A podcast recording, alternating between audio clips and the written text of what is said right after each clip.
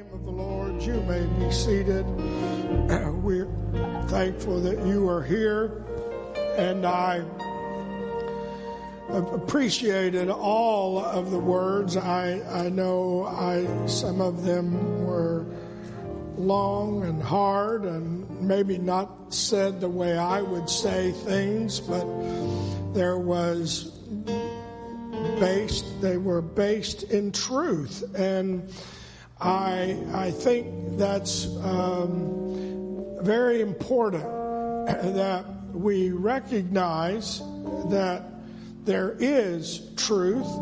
And Brother David Bernard, our general uh, superintendent for the United Pentecostal Church, had preached Thursday night. He was reelected Wednesday for another two year term, but preached about uh, the importance of being zealous and how to be zealous and uh, how to uh, search, uh, seek truth, and then uh, stand for truth, and then to love truth, and then to proclaim truth. And um, I know um, we have a lot of individuals sometimes will ask, well, why, um, you know, why are there so many different versions? And I think, uh, unfortunately, uh, it, it is uh, the, the phrase that came to mind so many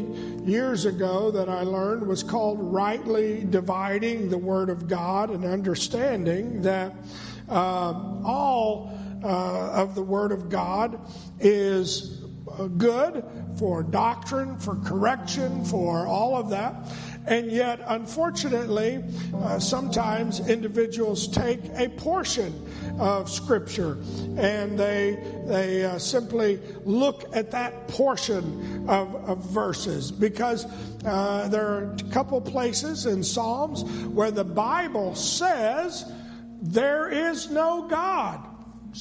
Written capital T H E R E.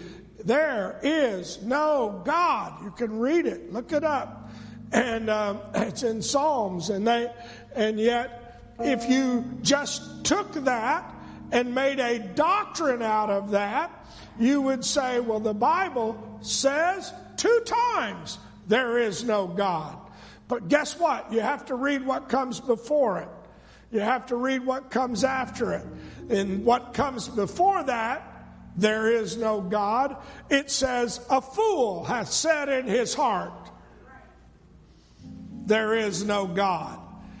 So if you just looked at a portion, and so that whole sense of dividing and rightly dividing, and I know Brother Easter talks about the importance of bringing a Bible, and I realize that electronically we have Bibles, and and um, yet uh, the point is valid, I would say, that most of us, if we look at our phone, unfortunately, we use our phone for a lot of other things. And, and I can use mine and sit up here and I'm trying to text somebody, and all of a sudden somebody will send me a text, and uh, somebody else will send me something else. And if I'm not careful, I'm just like a, a little chicken following corn, and I'm going down the path then I can think, oh, well, you know what? Now's a good time to win that level on Candy Crush. Let me let me try that. I, I think I, I just figured out how that I can beat that. And uh huh. And then what did the preacher say? I don't know. I couldn't hear it. So, you know, what we've done is uh, we, we uh, have some Bibles. In fact, uh, I checked with Brother uh, Rodney Inman's brother uh, that works at Publishing House, and uh, he said uh, to uh, get a new Bible with the Search for Truth charts and to get them with Exploring God's Word is $45 now a Bible. So, hallelujah. But we're, we're going to give them out. We're going to give out where people can look through and study. And uh, we're glad that we can do what we can to put truth, to proclaim truth, to say the word of the Lord is full of truth. It's not my word. Doesn't matter. And I know people, you know, often feel a little bit you know, personal. Well, my grandmother, my aunt, my uncle, are you saying they're wrong? It's not, you know, if, if I seek it, I think I can find it. If I'm willing to study. And I don't know. People are, whether they just accepted and heard, and that's not my job to put somebody and tell somebody whether they're, uh, you know, what, what they're, where they are. The Bible uses uh, Acts the 19th chapter, called them believers, and they only knew about repentance. So I, I don't know. But what I do know is that this is, thy word is like a lamp. It is truth. I'm glad we can understand it, have it, know it, learn it teach it, preach it, proclaim it, stand for it. And at some point, you will have to take a stand. And at some point, you will have to uh, love it. Because I want to tell you, this hour is extremely, and I guess I, that's I, I shouldn't talk about it, but it's extremely concerning if you don't love the truth. Because the Bible clearly says that God will send a strong delusion. Now, if God sends a delusion, and you, because they love not the truth, if God sends a delusion, who do you pray to to say, Lord, open my eyes? So, when you have learned and studied, you seek it. I believe the Lord has it for us, and He will. He will, uh, he will help all of us in this hour. So I'm going to talk about some truth. I know we are growing apostolic legacy. We have a great heritage. A lot of people that uh, came through and, and uh, over a hundred years ago and embraced this new uh, experience, this apostolic experience. And I want to talk about the Holy Ghost baptism. We're fixing to baptize folks in the name of the Lord Jesus Christ, and that's a wonderful thing that I can do, and I am excited about doing it. And I will tell you that there I cannot baptize them while they're out there. They're going to have to humble themselves and walk back here and get a robe on, and they're going to have to climb some stairs, or we'll put them in a chair or whatever, and they're going to have to go down into the water. And they're going to have to submit to my hands and they're going to have to let me actually push them, say them uh, with some words over them, put them back in the name of the Lord Jesus, and bring them up. Now, I'm sorry, but if you're not willing to do that, I can't baptize you. If you say, I'm not getting in that tank, if you say, I'm not going down up those stairs and down those stairs, guess what? I'm not going to force you. I can't make you. If you say, You're not you, you know, you take a stance like this saying, I'm not going back. I'm not going forward. There ain't nothing you can do to get me under. I'm not going to fight you. Now, we probably got a few men around here that can grab you and try to force you under, but I, not me. Not going there. Not going to do it. Why? Because you got to be willing. Well, guess what? The Holy Ghost baptism is just like that. If you don't want it, you don't submit to it, but it's not me that can give it to you. It's the Lord. And that's what it's all about the Holy Ghost baptism. Now, we all know, and most of us here, we understand the Holy Ghost baptism. Uh, on the day of Pentecost, 120 received the gift of the Holy Ghost. It's in Acts, the second chapter. You can read it for yourself. Those of you that know it uh, can talk about when the day of Pentecost was fully come and they were all in one accord and one place. and when suddenly there came a sound from heaven as a rushing mighty wind, and it filled all the house where they were sitting. And there appeared unto them cloven tongues. And we have traveled to Israel and been in rooms that are similar to the room that was in the upper room and prayed and worshiped and felt the power of the Holy Ghost just right there above where, da- where David's tomb is. It's amazing. But you can read it, and the Holy Ghost was poured out, and they spoke with tongues. But that's not the only place. If you go forward and you go into Acts, the 10th chapter, it's not my words. Again, this is true. Acts, the 10th chapter. Simon Peter said on the day of Pentecost, Acts 238, 39, repent be baptized, every one of you, in the name of Jesus uh, for the remission of your sins, and ye shall receive the gift of the Holy Ghost. And verse 39, he says something just bizarre. He says, For the promise is unto you and to your children and all those that are afar off, even as many as the Lord our God shall call. And he didn't believe it. He had no idea that meant Gentiles. He simply thought he spoke something under the inspiration of the Holy Ghost. He had no idea what he was saying because you have to go forward and look at Acts, the ninth chapter, and you see where, where Simon has to be convinced to go to Cornelius' house. It's amazing. He, you know, and, and when, and the Bible tells us, read it in the 10th chapter, they go to the first Gentiles and all of a sudden Simon has had three visions. He's had God wake him up. I mean, it's a huge ordeal. It's about, oh, 12 to 15 years after the day of Pentecost. The first 12 years, it was only Jews were getting the Holy Ghost getting baptized in Jesus' name. And here he is at Cornelius' house, and he's just preaching away, and he's talking, and he's just saying, you know, the Lord anointed Jesus. And all of a sudden, one of them raises her hand. And Jesus just baptizes them with the Holy Ghost.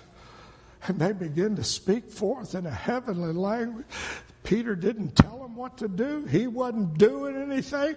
He was, his mind, and about that time, I don't know if Mrs. Cornelius or who else raised their hand, but the whole household began to break out talking in tongues. We call it now glossolalia because it's the Greek word, but they began to have the, and nobody told them what to do. Nobody said, all right, raise your hand. All right, repent of your sin. They, they didn't tell them anything. Jesus saw their heart was willing and they moved into the presence of the Lord and they just raised their hands and the Lord began to baptize them with the Holy Ghost and speaking in other tongues.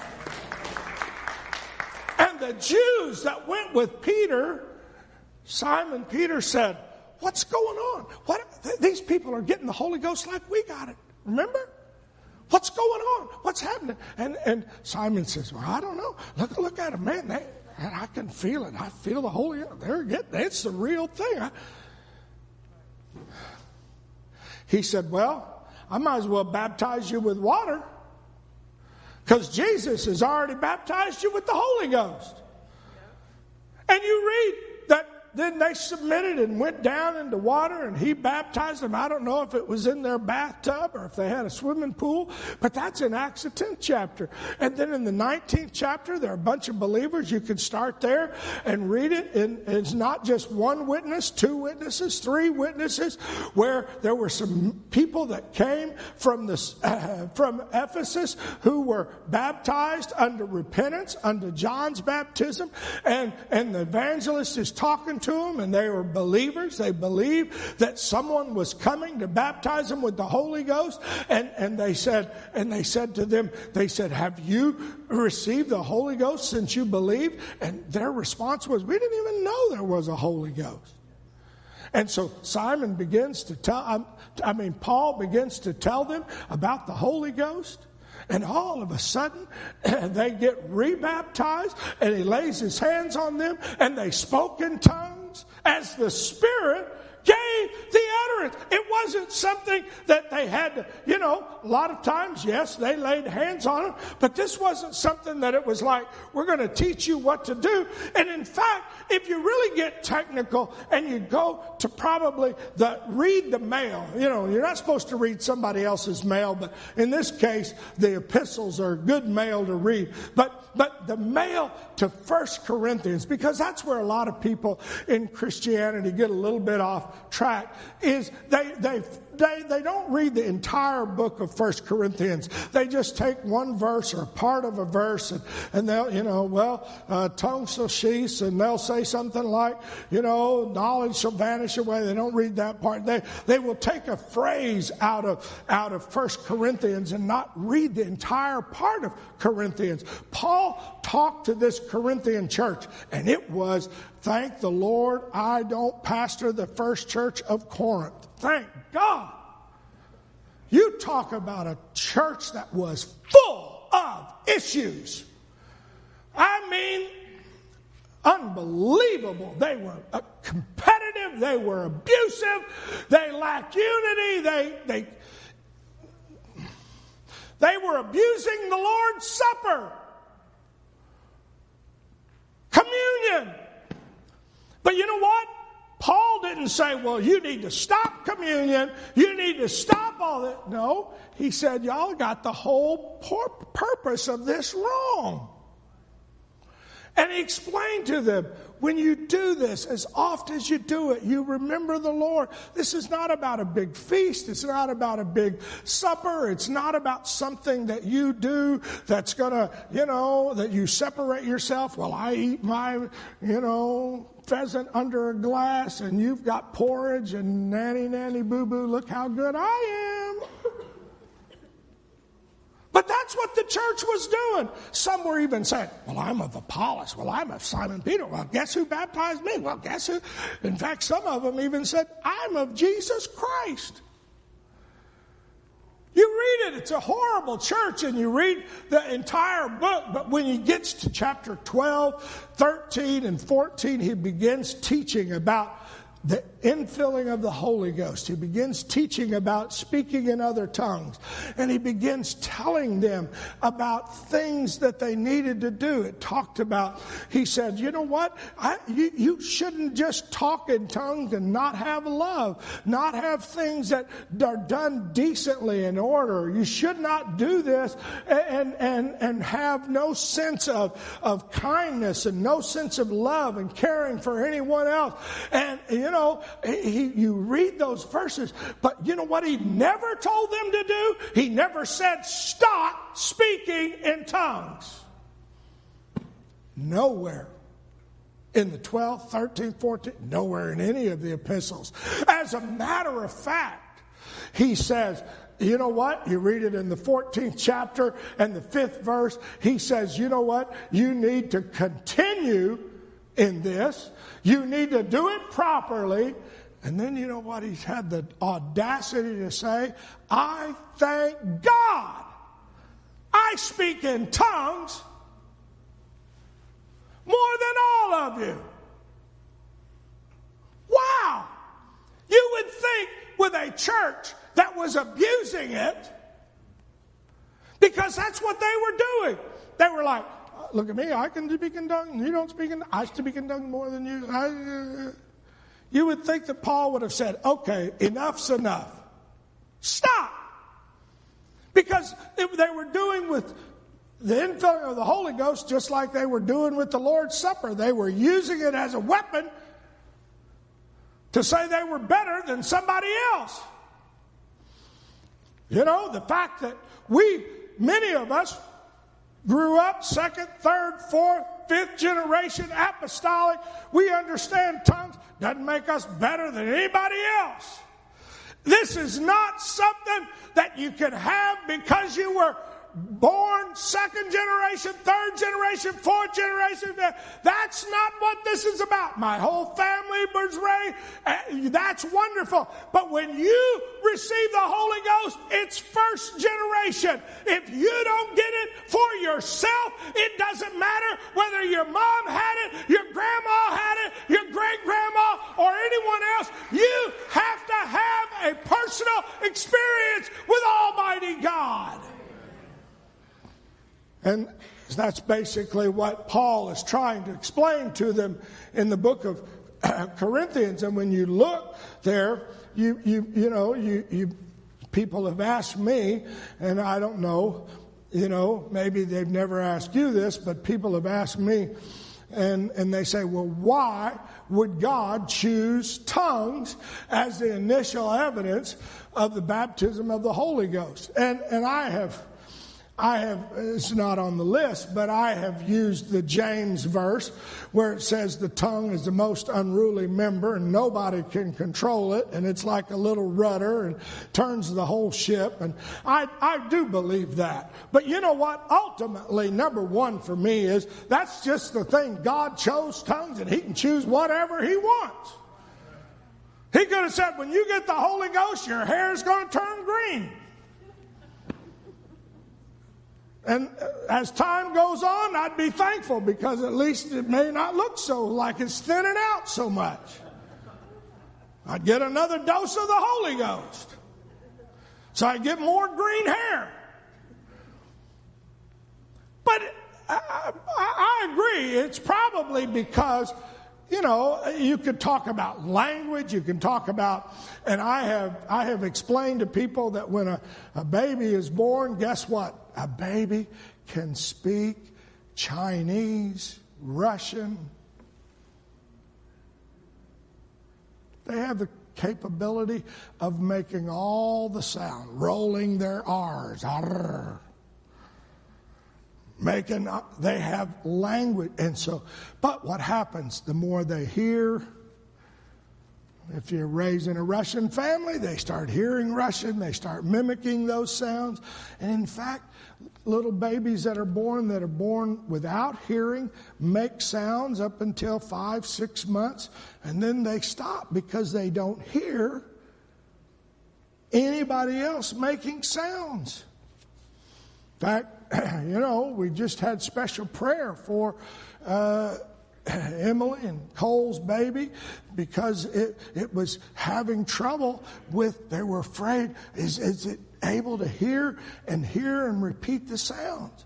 I, I want to tell you this is important birth, new birth. There's language, and, and yet uh, obviously they can't, you know. I, I report to Caitlin every time she comes home from school. Well, you know, Isla Joe said that she had a mean, mean mother, or, you know, that her papa was sweet, sweet, and how much she loved me. And, I tell her, you know, she's four months old the end of this week, and so I, I report all of our dialogues together, telling her, but you know, we know that obviously there's not a whole lot of communication, but oh, even as an infant, you know, if I go, where is it, who is it? What? You know, oh, they're, they're, in fact, in the mornings, if you get her just right, she's fed and watered and changed and bottled she'll just, oh,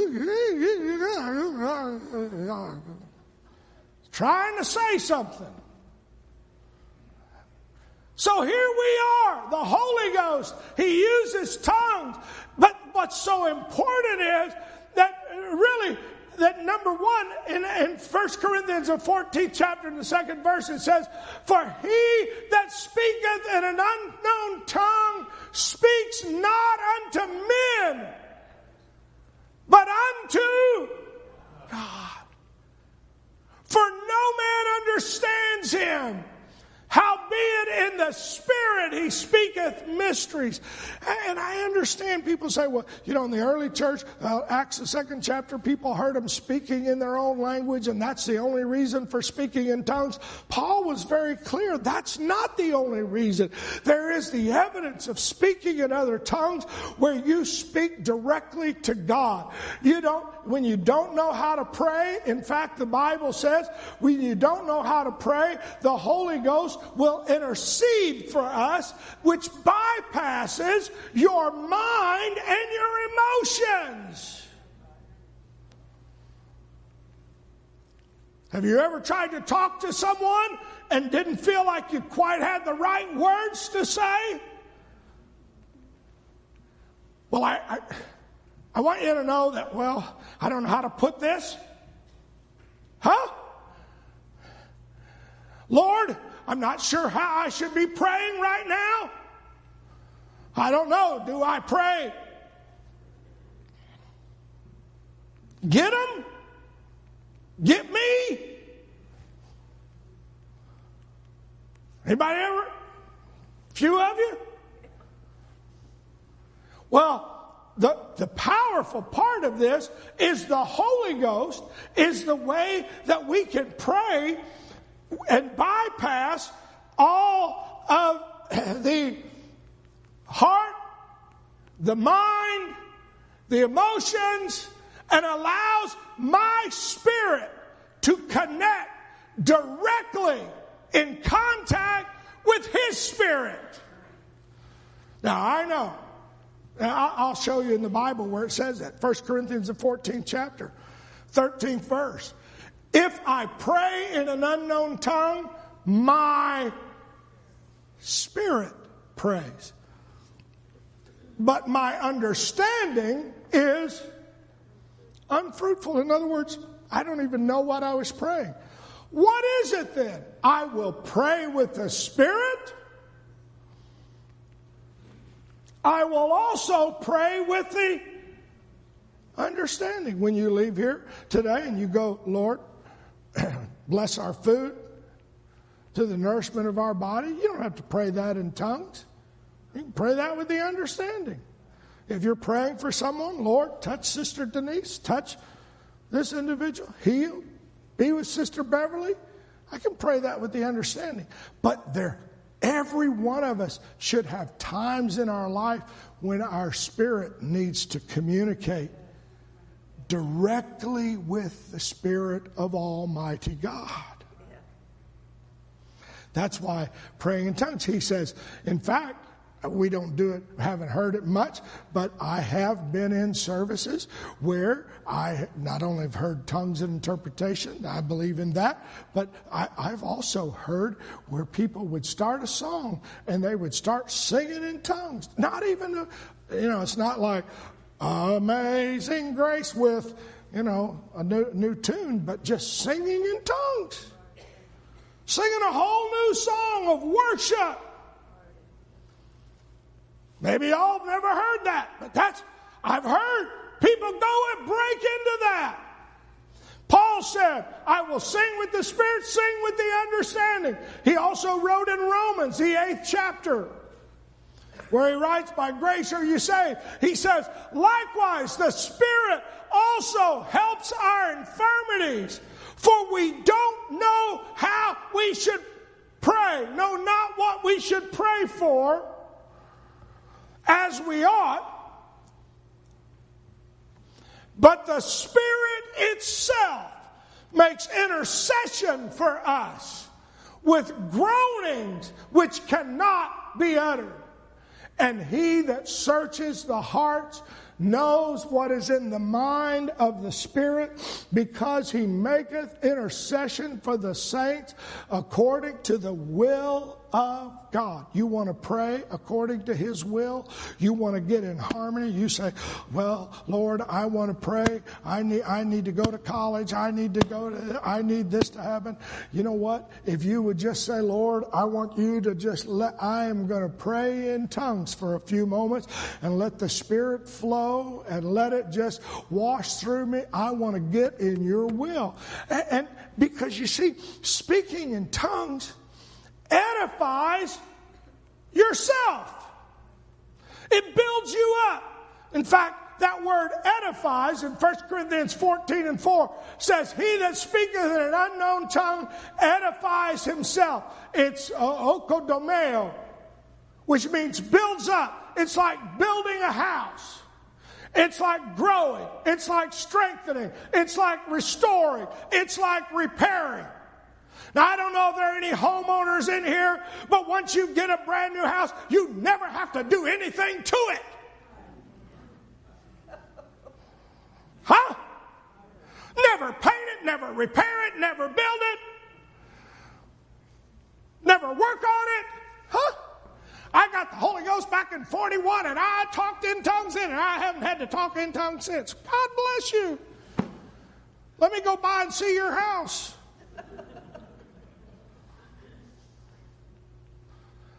talking in tongues, actually, it is like restoring and repairing your spirit and building your house. And, you know, when sometimes when people, and, and I understand, I, I get it, you know, unfortunately, we probably have been correctly, you know, uh,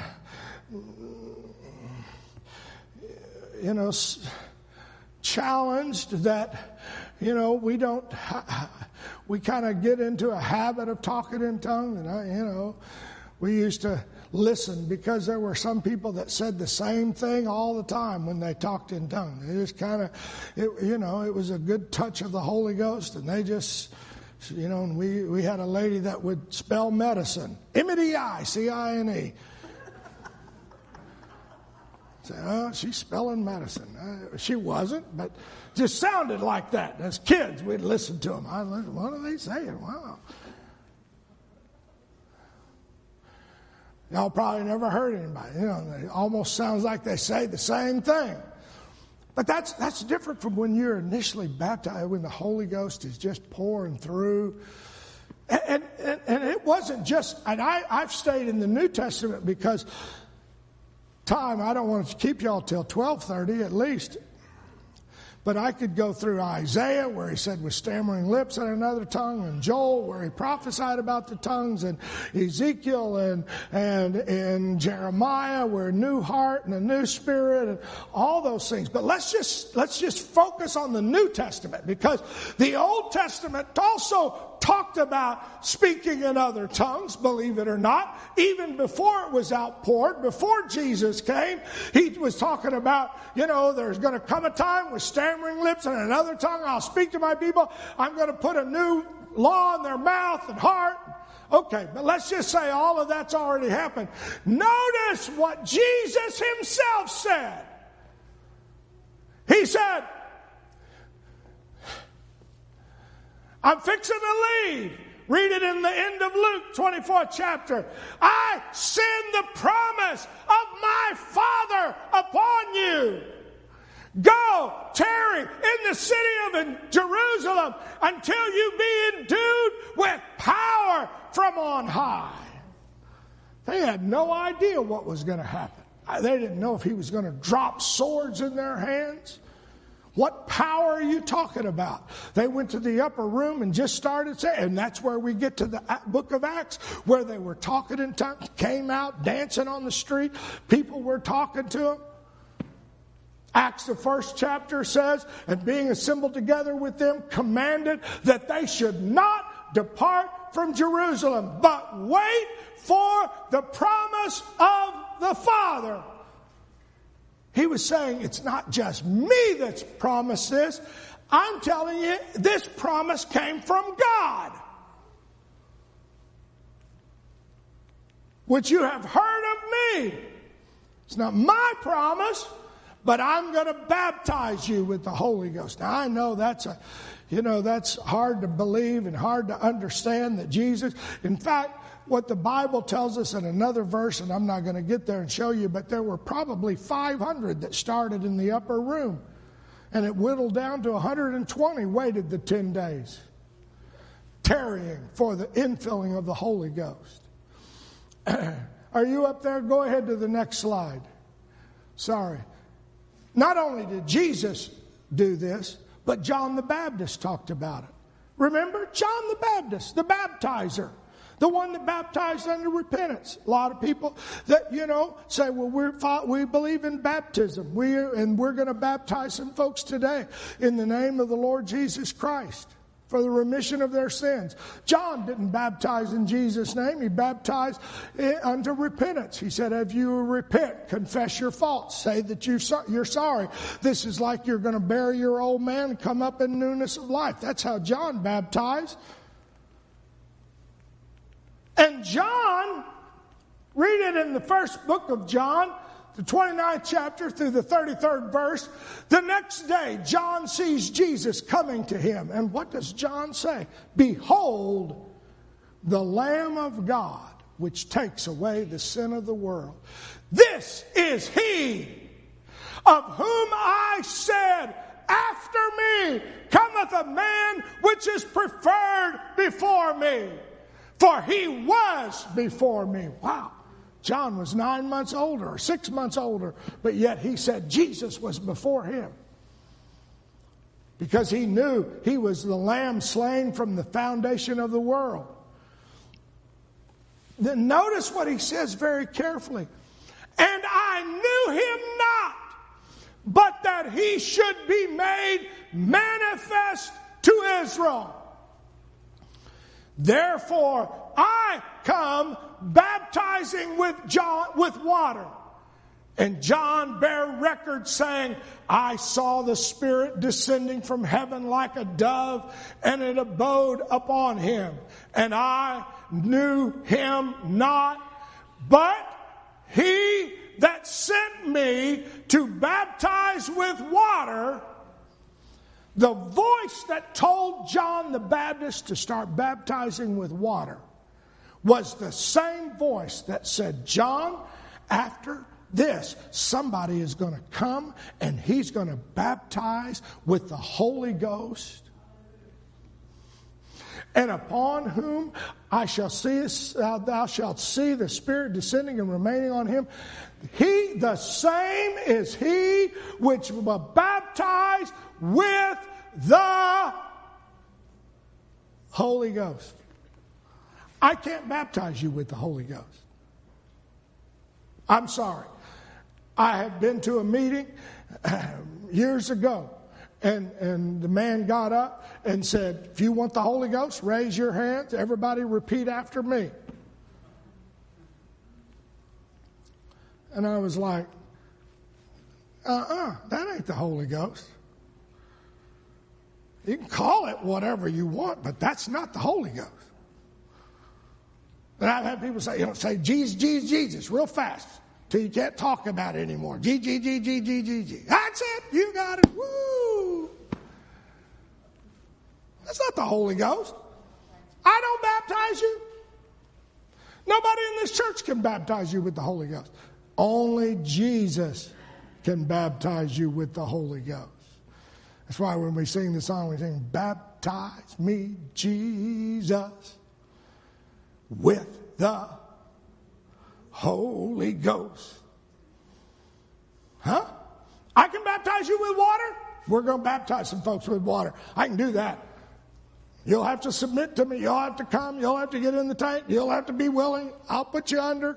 We'll give you a Bible. We'll give you a certificate. But I can tell you, I can do that till I can't do it anymore. And then I'll get some of these other men to help me and they'll do it. Or women, whomever. I can get, I can get you under the water in the name of the Lord Jesus Christ. But only one can baptize you with the Holy Ghost. You have to submit to it. And John was this logical thinker. It's obvious that John had a little bit of sense.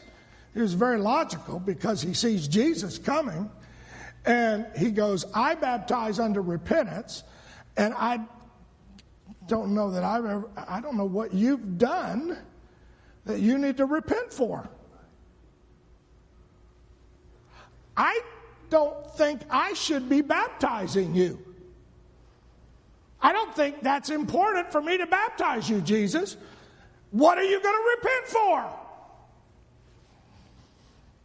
And so you read it in Matthew, the third chapter, starting at the 11th verse. It's the dialogue. He said, I indeed baptize you with water under repentance, but he that cometh after me is mightier than I, whose shoes I'm not worthy to bear. He shall baptize you with the Holy Ghost and fire. And Jesus said, I want to be baptized. And John said, Whoa, stop, stop, stop, stop, stop. This is nuts. It's crazy. I why I can't baptize you? John forbid him, saying, I have need to be baptized of thee. I need the baptism of the Holy Ghost. And you're wanting me to baptize you with water. And Jesus said, Wait a minute, suffer, it means to allow it to be so. For thus it becometh us to fulfill all righteousness. Now that's a whole when you when you dissect that phrase, it's like, what do you mean to fulfill all righteousness? Are you unrighteous, Jesus? If he was unrighteous, he'd need to repent. It needed to be. So it didn't mean to fulfill Jesus' righteousness. Whose righteousness was it that needed to be fulfilled? My righteousness. Because you see, when we walk into the water in the name of the Lord Jesus Christ, we are following the example of Jesus who submitted himself to John. I know you can splash around in water, play in water. We can go out of here and get a drink of water. That's not the same as being baptized in water. People had gone to the Jordan River and played around, and they feel a little bit of, ooh, ooh, I felt God. Oh, yeah, ooh, ooh. That's still not the same as getting baptized with the Holy Ghost. I've sat in church services and I felt something go up and down my spine. Huh? It's not the same as being baptized where you just literally get lost in it Say, Lord, you take over. I'm going to worship and praise. And, huh? As a matter of fact, I have talked to people when they first got baptized in the Holy Ghost, they were so lost, they didn't know where they were. They didn't know what was going on. They had visions of dancing with the Lord or going to heaven. Anybody know what I'm talking about? My dad, when he got baptized with the Holy Ghost, he was so drunk, he had a nickel to ride the bus home, and they had to kind of drag him out into the car, and he's talking in tongues. He didn't know. Bring him home. Am I telling the truth? How many years ago was that? Two? Six? Whole bunch. Yeah. 40? Oh, my Lord. You're 90. Let's say probably uh, 70 plus. And, and I've talked to people that had all kinds of experiences the night they get baptized in the. Anybody? Yeah. If you've heard some of those, would you raise your hand? Maybe you've even experienced one or two. That's a whole different. Now, I, we, we can come in, we can pray in the Holy Ghost. That's different. But it's different than when you were first, the night you were baptized. Huh? It's an amazing. Go ahead, next slide. and, and, so you, you, read in the Old Testament in Isaiah, he said, For since the beginning of the world, men have not heard nor perceived by the ear how that, uh, what the eye has seen, O God, how what you've prepared for them that wait for you. And he goes on through and he says, We were all unclean. We were all our righteousnesses as filthy rags, our iniquity. When you go down into the water of baptism, you're realizing, I absolutely am not clean. I need, I have repented. Lord, I am sorry. That's why we baptize in water for the remission of sins. That phrase, remission, remitting of sins. I know Matthew 28 19, baptizing them in the name of the Father and Son and Holy Ghost, one name, and we can talk all about that and explain all of that in truth. But the truth is, there's no word there that says remission, but yet in the name of the Lord Jesus Christ, there is remission of sins. And that's what's so exciting about these folks that are going down and those that have been baptized in water is that the old man is gone away. It's buried. And you rise in newness of life through the name of the name that is greater than any other name, not my name, not Shadrach, Meshach, and Abednego, not getting wet in the shower, but just simply the name of the Lord Jesus Christ. I'm identifying. Lord, you went into the water. You left your righteousness into the water. You said you were fulfilling all righteousness. It's my righteousness. And I went down in that name and I came up with not my righteousness, but the righteousness of Jesus Christ. Go ahead. Next slide. There's none that calls on your name. You've hid your face from us. You've consumed us. Romans, Paul wrote, Brethren, my heart's desire and prayer to God for Israel is that they might be saved. All the Jews, he said, I am writing that the Jews would be saved. They have a zeal of God, but not according to knowledge. They are ignorant of God's righteousness. They try to establish their own righteousness. You can try to live right. You can be a good person. You can say, I'm a good guy. I'm going to, ba- and, you know, I'm going to do more good than bad because I want to, I went over here. I want to be a good guy. And I do a little bad, but if I, I'll do, you know, I'll, I'll go by and buy somebody a hamburger and that'll help my good. He said, I'm sorry, all of your good righteousness is not enough. He said, going about to establish their own righteousness and have not submitted themselves unto the righteousness of God. What is the righteousness of God? When you are buried in the name of the Lord Jesus Christ. For Christ is the Read it in Romans. End. when you go down in Jesus' name, I don't care if you've been a liar, a thief, a murderer, an adulterer. Christ breaks every chain, breaks every proclamation. Oh, you may have to go to prison for murder. You may get in trouble with your wife for committing adultery, but it will not be because of the law that will you be held accountable to God. Because now, because of the righteousness of Christ, you can say in Jesus' name, I want you to forgive me, wash me, cleanse me, and all of a sudden you're set free. And I understand. I, I'm a little emotional today, and I, I understand that some of you all are tired this morning because you stayed up late last night till the last second of a game. Not any of us, but just saying some of you are guilty. And sometimes people misunderstand our emotional response to the Holy Ghost in filling as necessary for the Holy Ghost baptism. But there's no place in the Bible that says you got to get all emotional to get the Holy Ghost. I've seen people get the Holy Ghost and they weren't really that emotional. We had a lady, and I talked about her. I told her she's passed on now, but she sought the Holy Ghost, came, God wear out the saints of the Most High for years. At the altar every time. Grace. One Sunday morning, She came, prayed, oh God, give me the Holy Ghost. Sat down. We were praying for some others.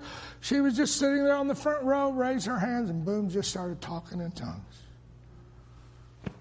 And in those days, we know we would put the mic. Hey, how do you feel? You know what she said? Well, it wasn't as bad as I thought it was going to be. Her personality was quiet and reserved. And I get it. I understand. You know, we have some unemotional people. The thing that I'm going to say, and I, I, can say this unequivocally, if you get emotional about the last second of a game and talk to the TV and talk to the coach and scream and yell at somebody and you're not that emotional with if you get emotional when your husband or wife burns the toast and yet you want to come to church and be quiet, I go, hmm. Because, go ahead, next, next slide. My Bible tells me that when one member suffers, all suffer. When one member is honored, all rejoice with it. If you read the lost chapter, Brother Easter talked about it. The man that goes out and hunts for the 90, has 99 sheep, finds the one sheep. What does the Bible say he does? He comes and rejoices. The woman that lost the corn, when she comes in, she rejoices. The man that has a prodigal son, when he comes in, not only does he rejoice, he throws a party. In fact, you'll read one of the verses in that chapter that says, There is joy in the presence of angels. Over one sinner that repents. That's why we get excited. Yes, we are emotional. Yes, you don't, you don't have to be all of that in a bag of chips, but you have to allow as much emotion as you have, will show. You have to give it all to the Lord and say, Lord, take my heart, take my mind out of my belly. I want you to baptize me in the Holy Ghost. What do you say? I want that to flow through me. I want the, I want the heavens to rejoice. I want there to be a, a move of the Spirit. Whenever you read that in Acts 2 4, they were all filled with the Holy Ghost and began to speak with other tongues as the Spirit gave utterance. It's not me, it's the Spirit. No one taught them. Jesus didn't say, you're going to go there and you're going to speak different languages. Go tarry in Jerusalem until you talk different languages. Go tarry in Jerusalem. They were just praying and praising and magnifying God. And if that's that's how you get the Holy Ghost. You just say, "Lord, I am hungry. I want you to baptize me, and I just want you to." And then you begin to worship. You begin to thank the Lord. You don't have to beg God. You don't have to say, "Please, God, give it to me." Please, God, like if a husband or wife or somebody was at Christmas time, they go, "Here's your Christmas present." You go, "Please give me my present." Here it is. Here's your present. Hey, please, could you give me? Uh, please, you don't have to please God. You just have to worship. Thank you so much. I love you, Lord. You've been so good to me. I thank you for all that you've done. I am, oh, and, and as the Spirit will then begin to flow, Lord, I'm submitting myself. I've repented of my sins. And I, I want you to understand when you, they, for the Bible says they heard them speak with tongues and magnify God. Go ahead, next slide. I think I only have a couple more. Paul told them in Corinthians, he said, I brethren, when I came to you with the excellency of speech or wisdom, declaring unto you the testimony of God. For I determined not to know anything among you save Jesus Christ and Him crucified. I was with you in weakness and fear and much trembling, and my speech and my preaching was not with men's wisdom, but in demonstration of the Spirit and of the power that your faith should not stand in the wisdom of men, but in the power of God. That's why I can't baptize you with the Holy Ghost. God is the only one that can baptize you.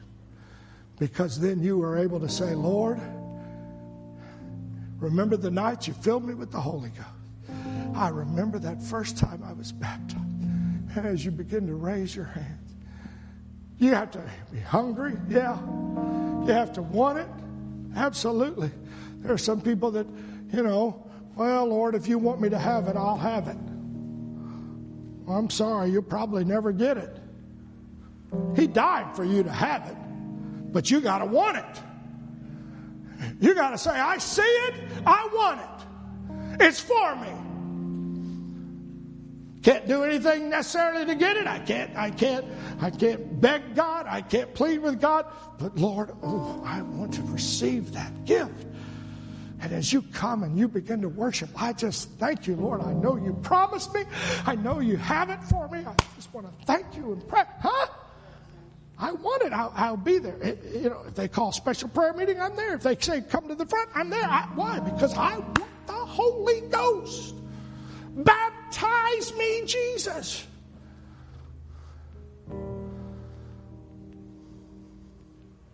Then you just begin to thank Him. We're going to baptize five, I think. Brother Mike, Sister Shauna, Brother Bob, whoever, going to take them back, get them ready. But I'm going to here to tell you something. What happened over 2,000 years ago is still happening today. People are still being baptized with the Holy Ghost. If you have experienced your personal baptism with the Holy Ghost, with the evidence of speaking in other tongues, I just want you to stand. Just for a moment, just stand. I'm, I'm not trying to put anybody on the spot. I'm not trying to make you say you have something you don't have. But if you don't have it, Look around. There are a lot of people that have been baptized with the Holy Ghost. Would you all of you stand now? I'm going to tell you the altar is open. We're going to just come and we're going to worship. I can't give it to you,